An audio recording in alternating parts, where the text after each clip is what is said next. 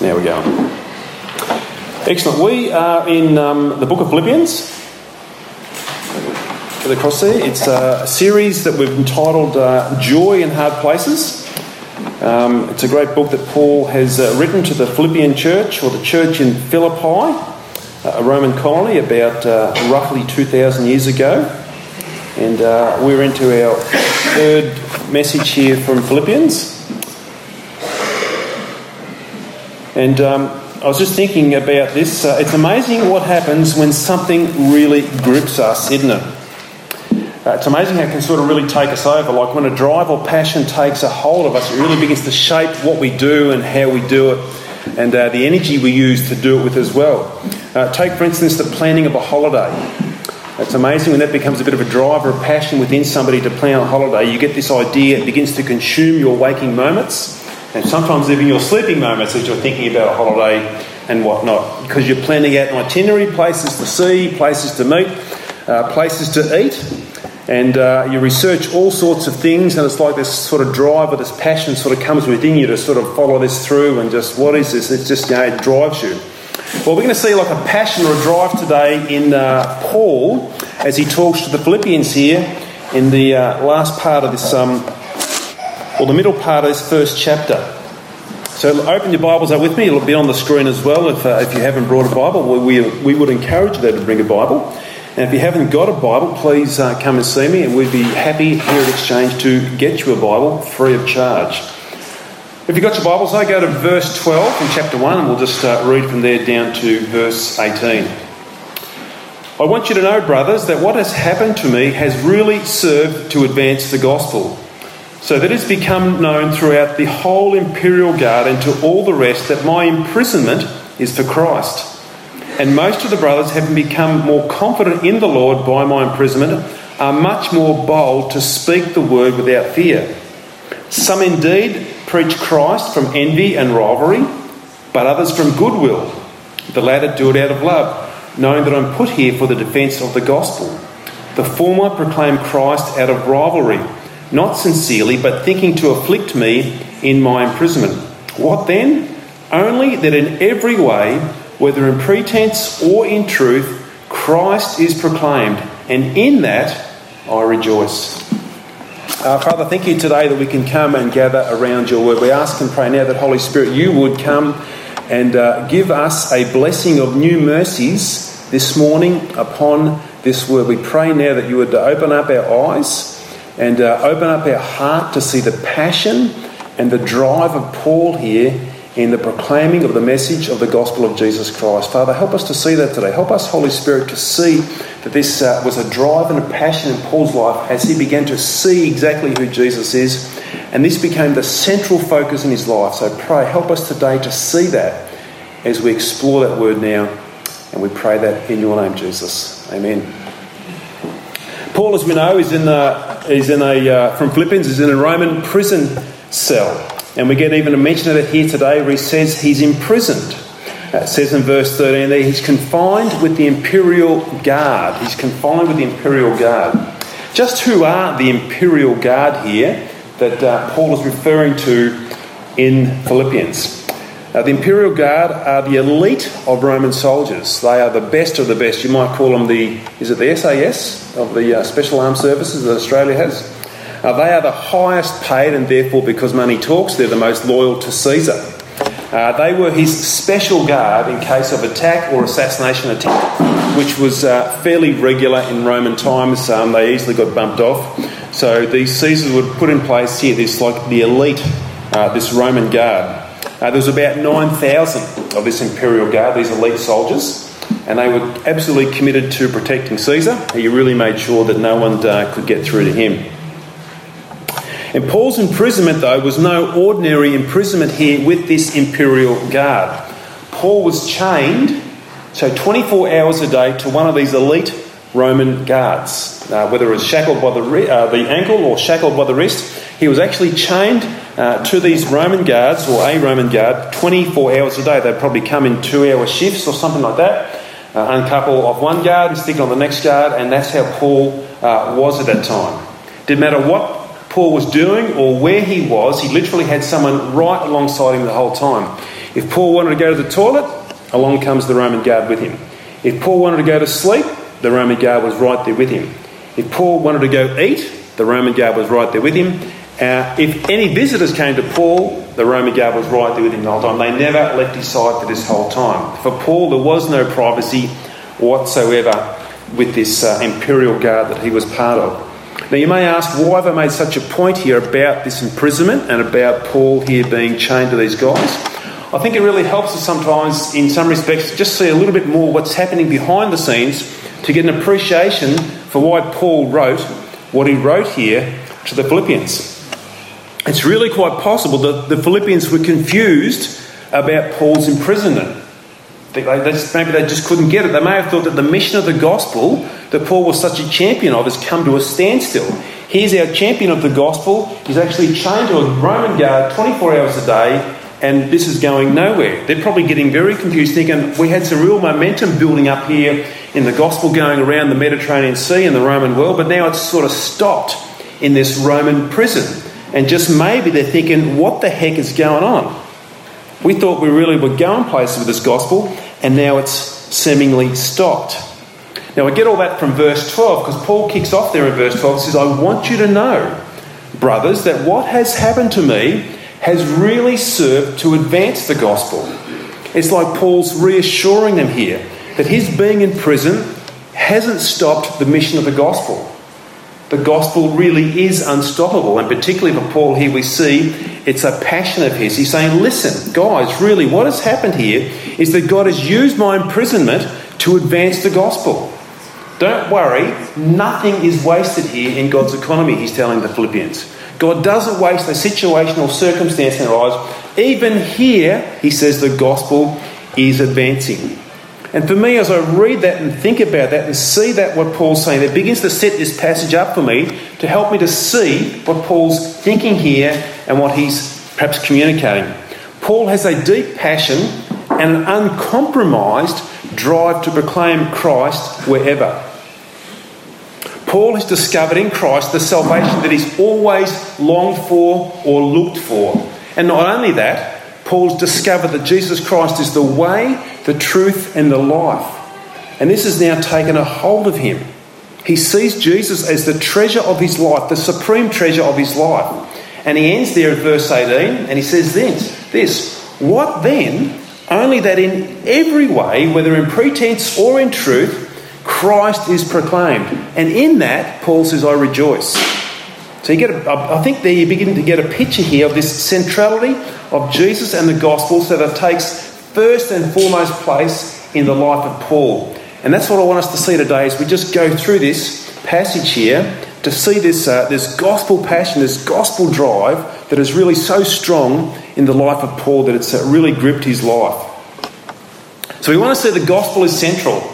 To see that, though, it's really, really important that we see the Bible as one story. It's really important we see the Bible as one story here to get a picture that the gospel is central. And that that story is all about the salvation that Jesus Christ brings to us as we think about this one story of the Bible. The gospel is the central story of the Bible, and that's exactly how Paul saw it. Unfortunately, often we can look at the Bible as a whole bunch of unrelated stories. We've all seen stories here of Noah's Ark and Jonah and the whale and David and Goliath and Gideon and the fleece, and we, we sort of see them all, and they're unrelated in a sense if we don't see the Bible as one grand story. Sometimes we'll see the story of Noah's Ark and we'll take away the principle there don't listen to negative talk. Because you might think that because now Noah's building this ark way out in the middle of a desert, so to speak, or dry land, and he's getting all this negative talk. So, what did he build this ark for, Noah? And he just keeps building. And you might think, well, you know, don't listen to negative talk. That's not what the Bible is actually communicating there in Noah's Ark. All the same in uh, David and Goliath. Now you get this picture here of you know you've got to be able to face the giants in life. Now, that's true. You've got to be able to do that, but that's not really what's happening in that story. There, they're not unrelated stories. They're all pictures of God's salvation being worked out through the pages of Scripture in this one grand story. And this one story, the main feature is about God's rescue of a rebellious mankind through Jesus Christ, his Son. The first two chapters of Genesis open up with a world that is perfectly created by God, where mankind is in perfect relationship with God and all is good and all is well. Genesis 3, we see this catastrophic fall. Adam and Eve completely fall from God's grace as they rebel against his good commands. And then the balance of the rest of the 66 books of the Bible then see God's redemption and salvation for humanity being worked out through the rest of the Bible. And if you follow that through, you get to the last two chapters in Revelation, and you see everything now has been perfectly restored back to harmony and peace and order, where mankind is now reconciled back uh, to God the Father again. That is the grand story of Scripture. That is the one great story that overarches uh, the complete Bible. And the key feature that we need to see ourselves now in is this salvation or redemption story or redemption chapter that we are in with Jesus Christ. And that's exactly how Paul saw it. He saw we are in the middle of this redemption chapter, this sort of main portion of the Bible telling us about this redemption here that Jesus brings for us. And we see the first mention of the gospel here nearly immediately after the fall. Immediately after the fall in Genesis 3:15. It says here, I will put enmity between you and the woman, and between your offspring and her offspring. He shall bruise your head, and you shall bruise his heel. You might say, what is all that about? Uh, that is God there uh, cursing um, the serpent that come and deceived Eve, which we know to be Satan. And uh, he's saying there's an offspring coming to the woman. This offspring will come and defeat your work of sin and death. He will crush your head, Satan. So he's like the first picture here of the redemption that mankind will, will be redeemed. Paul sees it again in Colossians in this uh, fantastic passage here in chapter 1. He says this He is the image of the invisible God, the firstborn of all creation. For by him all things were created in heaven and on earth, visible and invisible, whether thrones or dominions or rulers or authorities. All things were created through him and for him. And he is before all things, and in him all things hold together. And he is the head of the body, the church. He is the beginning, the firstborn from the dead, that in everything he might be preeminent. For in him all the fullness of God was pleased to dwell, and through him to reconcile to himself all things, whether on earth or in heaven, making peace by the blood of his cross. It's a grand vision here that Paul gets of the centrality of Jesus Christ and the gospel. So it's a, it's a unique passage there where Paul's really focusing in upon Jesus. All those words where you say, see, see he there is referring to Jesus. He uses language of preeminent. He's like the foremost of all. He is the central figure of what we follow. This passage gives us an all consuming passion here that God has for his Son, Jesus Christ, to magnify him as the very centre of the gospel here of this uh, salvation chapter that we are in. And he says there that truth, we, uh, with the truth of reconciling all things to himself. That is that redemption there we see, reconciling all things to himself. Luke also uh, records this about Jesus for us as well in Luke 24 27. And, the, and beginning with Moses and all the prophets, he interpreted to them in all the scriptures the things concerning himself. So Jesus is absolutely pointing to that the central story of the Bible, the gospel, is all about him. He interpreted to them in all the scriptures the things concerning himself, the things concerning Jesus. Jesus is walking down the road to Emmaus, and these guys haven't recognized who he is, and he begins to open up to them. And he says, All the Bible is actually pointing to me as the central story here of the gospel of salvation. So it's really important that we see here, as Paul sees, that the gospel, the salvation message of Jesus Christ, is absolutely central in the Bible. It's not a little side story just tucked away in a few verses here and there. It's from Genesis 1 to Revelation 22. It's all about Jesus Christ, it's all about the gospel. That is central uh, throughout the scriptures. Now, for Paul, it wasn't just a matter of knowing that the central message of the Bible is the gospel of Jesus Christ. He gets that, but it's not only that for Paul, he takes it further. He knows it's also about proclaiming this message as well. He knows it's about speaking out this message. He knows it's about communicating this message. It's one thing to know it, but Paul wants to get it out. He wants to proclaim it, he wants to communicate it. Even here in this passage, we see a number of times he talks about this communicating or speaking. In verse 14, he says, Speak the word. In verse 15, he says, Preach Christ. In verse 17, proclaim Christ. In verse 18, again, proclaim Christ. So there's like four times, no matter of a number of verses here, it's communicating, it's speaking, it's sharing. And again, we need to see this is also central uh, through the Bible as it's commanded to us by the Holy Spirit who's inspired the scriptures for us. The same thing is said again. Luke again records for us later in that chapter we just read there before, Luke 24 44 to 47.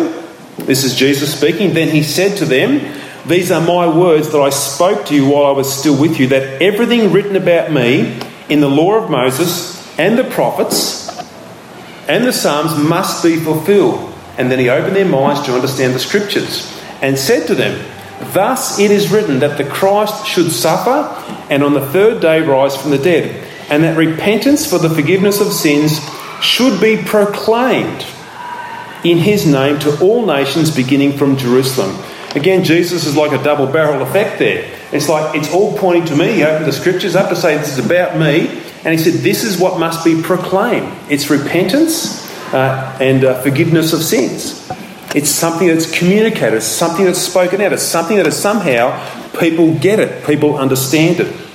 Again in Acts 4, it, um, Peter says this, the apostle, and there is salvation in no one else, for there is no other name under heaven given among men by which we must be saved. So Peter's saying there, there's only one name, and that name needs to be proclaimed. People need to hear about this one name. There is salvation in no other name other than the name of Jesus Christ. Got to be proclaimed. And again, uh, 1 Corinthians 15, another great passage. Now I will remind you, brothers, of the gospel I preached to you, which you received, in which you stand, and by which you are being saved. If you hold fast to the word I preached to you, unless you believed in vain. For I delivered to you as of first importance what I also received that Christ died for our sins in accordance with the Scriptures, that he was buried, that he was raised on the third day in accordance with the Scriptures, and that he appeared to Cephas, which is Peter, and then to the twelve. So Paul is saying again, this is of first importance. This is the central message of the Bible. This is something here that you need to hear. He says there, Now I would remind you, brothers, of the gospel I preached to you.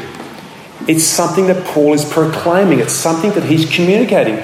He gets this. Not only do I know it, or I should know it, but I need to proclaim it. I need to communicate this message as well. Paul is very, very passionate about this. He knows that it's the central message of the Bible, and he's absolutely keen to see that it's proclaimed as the central message of the Bible. Look at what he says here in 1 Corinthians 9. He says, For necessity is laid upon me, woe to me if I do not preach the gospel. He feels a good burden. He feels a necessity. It's not a, it's not a burden that sort of weighs him down in sort of um, despair. He feels a burden here to proclaim it because he knows it's the message of truth and life. He says, Woe to me if I do not preach the gospel. He wants to proclaim it. And again, in uh, 1 Corinthians in chapter 2, verse 2, he says, For I decided to know nothing among you except Jesus Christ and Him crucified. I'm hoping you're getting it by now that Paul's really, really keen here about the gospel and proclaiming it. He's got a focus here. He's got a passion here. He wants to speak about Jesus. It's like something has consumed Paul, isn't it? You can just see there's something just nearly sweating out of him or dripping out of him or oozing out of him. There's something that's really taken over him, and he's really glad that it has taken over him. Paul wants to proclaim Jesus. And even this passage here that we've just read from Philippians, he's not distracted by some other preachers here who are proclaiming Christ from bad motives. Look at it again in verse 15 here of chapter 1 of Philippians. He says, Some indeed preach Christ from envy and rivalry, but others from goodwill. The latter do it out of love, knowing that I'm put here for the defence of the gospel. The former proclaim Christ out of selfish ambition, not sincerely, but thinking to afflict me in my imprisonment. Now, we need to think here what's happening. Paul isn't saying that these ones are, are preaching a false gospel here, these ones who are doing it from bad motives. They're not preaching a false gospel, they're preaching the truth as far as Paul's concerned. But unbelievably, unbelievably, the motivation for these guys is somehow to inflict some sort of mental or emotional pain on Paul while he's in prison. They're trying to afflict him with something. They're trying to actually stir him up, but for a jealous reason. They're, perhaps they're jealous that Paul may have a bigger ministry than. I, I don't know what the motivation here is. Uh, know, maybe they're jealous of Paul's success that he's travelled the Roman world and he's been to all these cities and he's started all these churches. So, for some reason, it's not enough for them that Paul's in prison for the defence of the gospel. They actually somehow want to rub salt into his wound while he's in there and somehow uh, rival him or rile him or get him angry or something. It's amazing what they've done there. But this doesn't worry Paul. This doesn't worry him. He's not concerned about that. Paul has, isn't having an identity crisis here in jail, thinking, what's going on? These guys are really kicking goals out there, and I'm stuck here. Why can't I get going again? He's not having an identity crisis like that at all. In fact, Paul responds there in verse 18, which is just a, a beautiful picture here of his devotion to Jesus Christ and the gospel. And he says there that, he says, What then? Only that in every way, whether in pretense, bad motives, or in the truth, Christ is proclaimed. And in that I rejoice, he says. What then? What then, says Paul? So what? Do what you like about me, say what you like about me, only that in every way, every possible conceivable way, whether in jealous motives or whether in true love for Christ, only that in every way Jesus Christ is proclaimed. Paul doesn't care. Do what you like about me, say what you like about me. I don't really care about me. What I care about is that Jesus Christ is proclaimed and he is lifted up. Can you sort of feel the warmth of love that Paul has for Christ? And can you feel this sort of Jesus captivated vision of all things that Paul has? Here he is in a bad way, and he says, What then? I don't care what you say about me or what you do, as long as Christ is proclaimed. See, this is what Paul has discovered. He's discovered the supreme treasure of this world. It drives him, it motivates him, it gives him an unbelievably deep passion here in life. Okay, we could say this then, Paul. So what? So what? Why should Jesus Christ have the absolute focus of our lives? Why should I, Paul, see Jesus as you do? What's the go, Paul? Well, firstly, everybody has a focus on something. Everybody has a focus. On, everybody is driven by something. I don't care who you are or what you do, there is something that will drive you or give you a, a passion in life. And Paul, as we've just seen, he's driven by Jesus Christ. And likewise, everyone else is driven by something. So you need to ask yourselves what drives you or what drives me? What's your focus in life?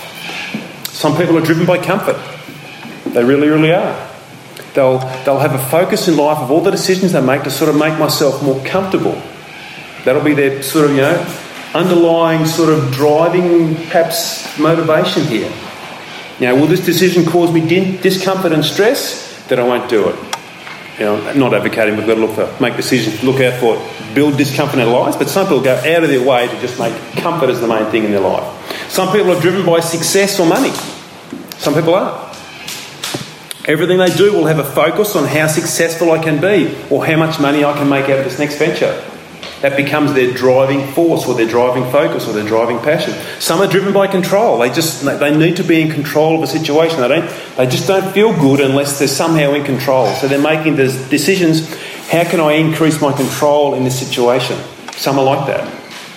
We're all driven by something or some other sort of drive or passion in our lives. And there's nothing wrong with about being driven. It's good to be passionate about something. But the questions we need to ask ourselves is this Is what I'm driven by going to satisfy or fulfill my deepest longings in this life? Is the passion or is what I'm being driven by going to satisfy or fulfill my deepest longings in life? Is what I'm going to be driven by or is the passion in my life going to have me be eternally secure before God at the end of my life when it's over? Will what drives me make me eternally secure before God? You see, if we can't answer those questions with complete confidence, with the eternal perspective in Jesus Christ, if we can't get that question answered confidently, then we're probably being driven by a faulty pursuit. the drive or the passion that is motivating us or pushing us or directing us is probably the wrong one. It's not going to stack up when it comes to an eternal perspective. Therefore, you do need to find Christ. You do need to find that focus to get an eternal perspective for what drives you.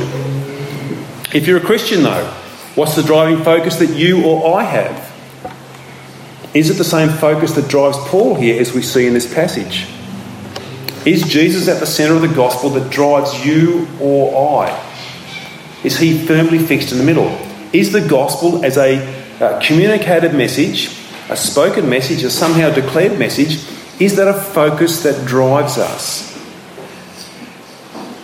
Let's take the question here of this Is the gospel a communicated message, a focus that drives us? Is that something for you today as a believer? Is that something that's a focus for you, that you want to communicate Jesus in some way? Now, I'm sure we all agree that the church uh, has a mission. Now, we have our mission statement here at Exchange, connecting people to Jesus and growing people in Jesus. There's a mission there that the church is on. I think we'd all agree with that. But let me ask this question then Do we see that communicating the message of the gospel is essential in carrying out that mission? Is communicating the message of the gospel, is it essential in carrying out the mission? I say that because over the decades of, of uh, past history, the commitment to communicating the message of Christ has declined in a general sense. It really has in the decades uh, behind us now. If you or I went back maybe just a couple of generations, perhaps around the Second World War, I'm not going to ask if anybody was here from the Second World War, but if you went back a few generations, back to around the Second World War, uh, you would find a relatively strong focus on proclaiming or communicating the message of Jesus Christ. You would. If you went back and you look, read, um, say, lots of sermons back around that time, or even got hold of a few recordings of, uh, of um, uh, church life back then, it would be a very strong focus on proclaiming or communicating the message of Jesus Christ back a couple of generations or so back. That message would have been centered on his death for our sins and his resurrection to uh, guarantee us eternal life. It would have been a message of repentance from sin and faith in Christ, a very strong proclamation or communication of the message of Jesus Christ. But, but, over the last 60 or 80 years, there's been a softening or a drifting away from this central gospel message in a general sense.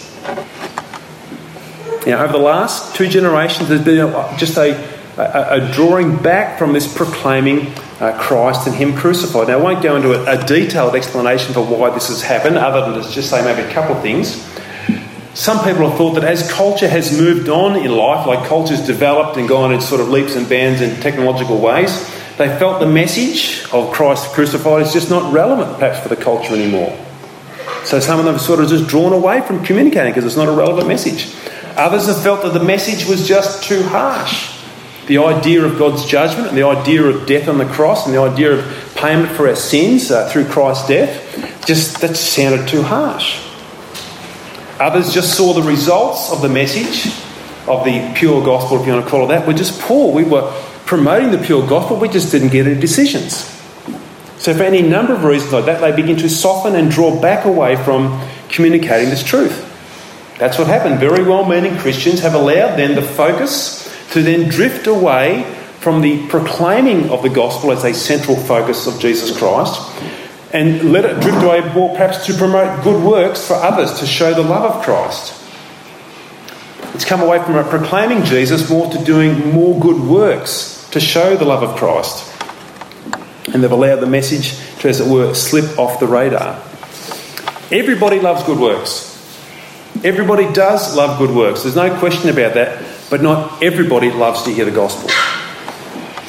It's very obvious for Paul. That's why he's in prison. He was in prison for the defence of the gospel. He was out there proclaiming it, and some people didn't like it, and uh, hence he's in prison. Now, don't get me wrong about good works. Good works is a very, very good thing to do. It's essential that uh, as believers we are active in carrying out good works. Uh, we should be the most dedicated people of all the community in helping others who are in need. Christians should be really, really noted for their good works. But, but, if we leave our faith in just doing good works alone and not communicating the gospel, well, then we aren't carrying out fully the mission of Jesus Christ. If it's just good works alone to demonstrate the love of Christ, but not going on to the next step of communicating Jesus, proclaiming the message, well, then we aren't fully carrying out the message of uh, Jesus Christ and proclaiming it. What I mean by that is this if we are just kind to our neighbours, like we put out the bins when they're away on holidays or away for the weekend, or we go and bake them a cake because they're feeling unwell, or we just want to uh, cook some food for them, if that's all we ever do, if that's all we ever do, and not look for an opportunity to share Jesus with them, well, then we aren't truly, fully carrying out the message of the gospel. And if that's the case, then we don't have the same focus here that Paul has and the same passion here that Paul has and demonstrates for us in Philippians. Now, let me qualify that a little bit because you might be getting a bit worried there. To get Jesus up in a conversation isn't always easy. In fact, most times it's pretty hard. It's not like you're having a conversation with somebody and all of a sudden this red flag pops up. This is your cue now to start talking about Jesus because your friend says, now the red flag's up, now you can talk about Jesus with me. That doesn't generally happen in a conversation over the garden fence or over the counter or wherever. It's not easy to get Jesus up in a conversation. So I wholeheartedly encourage taking out the bins for your neighbour. I wholeheartedly encourage cooking them a great cake or cooking them meals when they're unwell. We should do all those things. We should be doing those things to build a good relationship with our neighbours or our friends, wherever they may be. But then, but then we must intentionally work really, really hard and pray for an opportunity to share Jesus with them, to go to the next level.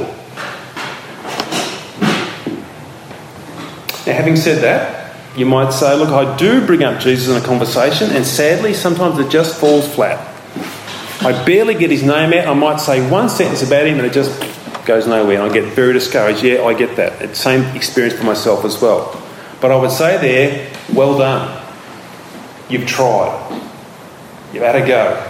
We've actually tried to go that next level and actually get the conversation up about Jesus to proclaim him. And this is one of the reasons we're lifting the tempo here in prayer at the church because we know how difficult it is. If you're out there and you've tried to do that over the fence or over the counter, you know sometimes that conversation just goes nowhere. It just falls flat. So that's why we're praying that God's Spirit will go out and prepare hearts, give us courage and boldness and love, and then prepare the hearts to receive that truth so they can hear about Jesus. Sometimes, though, the conversation may go in another direction. It may it actually it might go to another level and get a bit deeper, where someone has been their hearts prepared on by, by the Holy Spirit, and you actually can begin to talk more about Jesus with them. Praise God for that. But that's where we need to be, as Paul is intentionally looking for that, those relationships to uh, seek an opportunity as we build them, to seek an opportunity to actually go to the next level and talk about Jesus. Now, you may struggle with that. We offer plenty of things here. I mean, we have periodic times for the year where we actually have a, a, a more focused service we can bring friends along to. We can give you some stuff to help you as well, to help share that.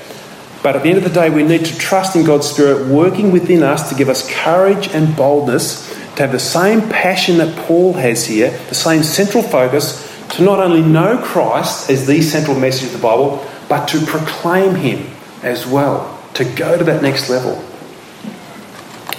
Now, I'm convinced that these sort of questions here, like is Jesus the central focus of our lives and is is this desire to proclaim Him strongly committed within us? These sort of questions will set the course of our lives. They really will. If they become the drive and the passion, they will set the course of our lives. How we answer those questions will very much dictate how we live.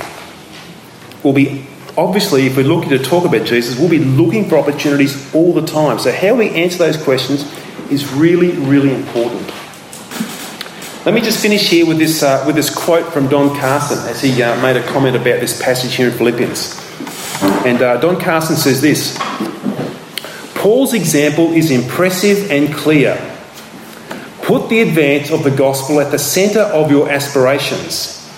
Our own comfort, our bruised feelings, our reputations, our misunderstood motives, all of these are insignificant in comparison with the advance and splendour of the gospel. As Christians, we are called upon to put the advance of the gospel at the very centre of our aspirations. Right smack bang in the middle of how we live is where the gospel must be. Don Carson goes on to say, What are your aspirations? To make money? To get married? To travel? To see your grandchildren grow up? To find a new job? To retire early? None of these is inadmissible. None is to be despised. The question is whether these aspirations, grandchildren, money, retirement, marriage, the question is whether these aspirations become so devouring, so consuming, so all encompassing that the Christian's central aspiration, which is the gospel, is squeezed out to the very edge of our life. It becomes just a very tiny little small issue on the side and choked out of existence entirely. I think Don Carson's got it right there. We have lots of things in our life that are vying for this drive and this passion. And if we don't consciously make Jesus Christ, as Paul has proclaimed to us in this passage here, the central passion, the central focus of our lives, all these other things, which they're not wrong, they're good things, they, be, they begin to just move to the centre of our life and they take over. I can guarantee you that if you make Jesus the centre of your life, if you make the gospel the passion of your life, then all of life's issues will find their right perspective. Paul demonstrates that for us right here. Where is he where he writes this? He's in a prison. He's chained to a guard 24 hours a day. With this passion of Jesus Christ, he gets this focus and he says uh, in verse 18, What then? Only that in every way, while he's chained to these guards 24 hours a day, whether in pretense or in truth, Christ is proclaimed. And what's he say then? And in that I rejoice. Yes, and I will rejoice. In this ridiculously difficult place of a prison, here is Paul rejoicing that Jesus can be proclaimed. See, that's what happens when you get the gospel right in the middle. It aligns your right perspective on the rest of life. Here's this overflowing passion here for Jesus. Let's pray. Father, thank you again today as we uh, just come around uh, the book of Philippians. Thank you, Lord, for uh, the work that you did in the Apostle Paul. Holy Spirit, we thank you for the um, incredible passion and drive that you placed within Paul, and he fueled that by thinking and meditating and reflecting upon who Christ is, and then lived it out as a as a authentic gospel witness in his life. Lord, even in the middle of a Roman prison, he's rejoicing with Jesus firmly fixed in the middle. Uh, Father, today I pray, Holy Spirit, today I pray that you would come and you would help us to realign this same passion, this same focus, this same drive in our lives as well. That, Lord, you would give us this centrality of Jesus Christ right in the middle of our lives so that we would get a right focus on everything else. Lord, guard us against all of these other outside drives or outside passions that would try to come in and encroach upon our lives and try and take the central place of our lives. Help us to fiercely guard against that, I pray, and to get the right balance with Jesus perfectly in the middle and these other passions and drives finding their position underneath Christ, I pray. Lord, today, please help us with that. Please help us, Lord. It is so, so easy in many respects to do good works and to bake a cake and to bring the bins out and to help our friends and neighbours, and they are terrifically good things to do. But it seems so, so hard, Lord, to bring up and to proclaim Jesus. Lord, we want to be a church that is absolutely passionate, not only knowing about Jesus, but also proclaiming Jesus. So please, Holy Spirit, give us the courage and boldness today to do that. And when the discouragement comes or the, sh- the conversation is shut down, help us to get over the despair and the discouragement, to pray for our friends or neighbours, and Lord, to again look for and seek for another opportunity. Father, let that passion grow within your people, within all of us today, I pray. And uh, Lord, I do ask and I do pray that now in Jesus' name. Amen. just before we wrap up and uh, hand back to um,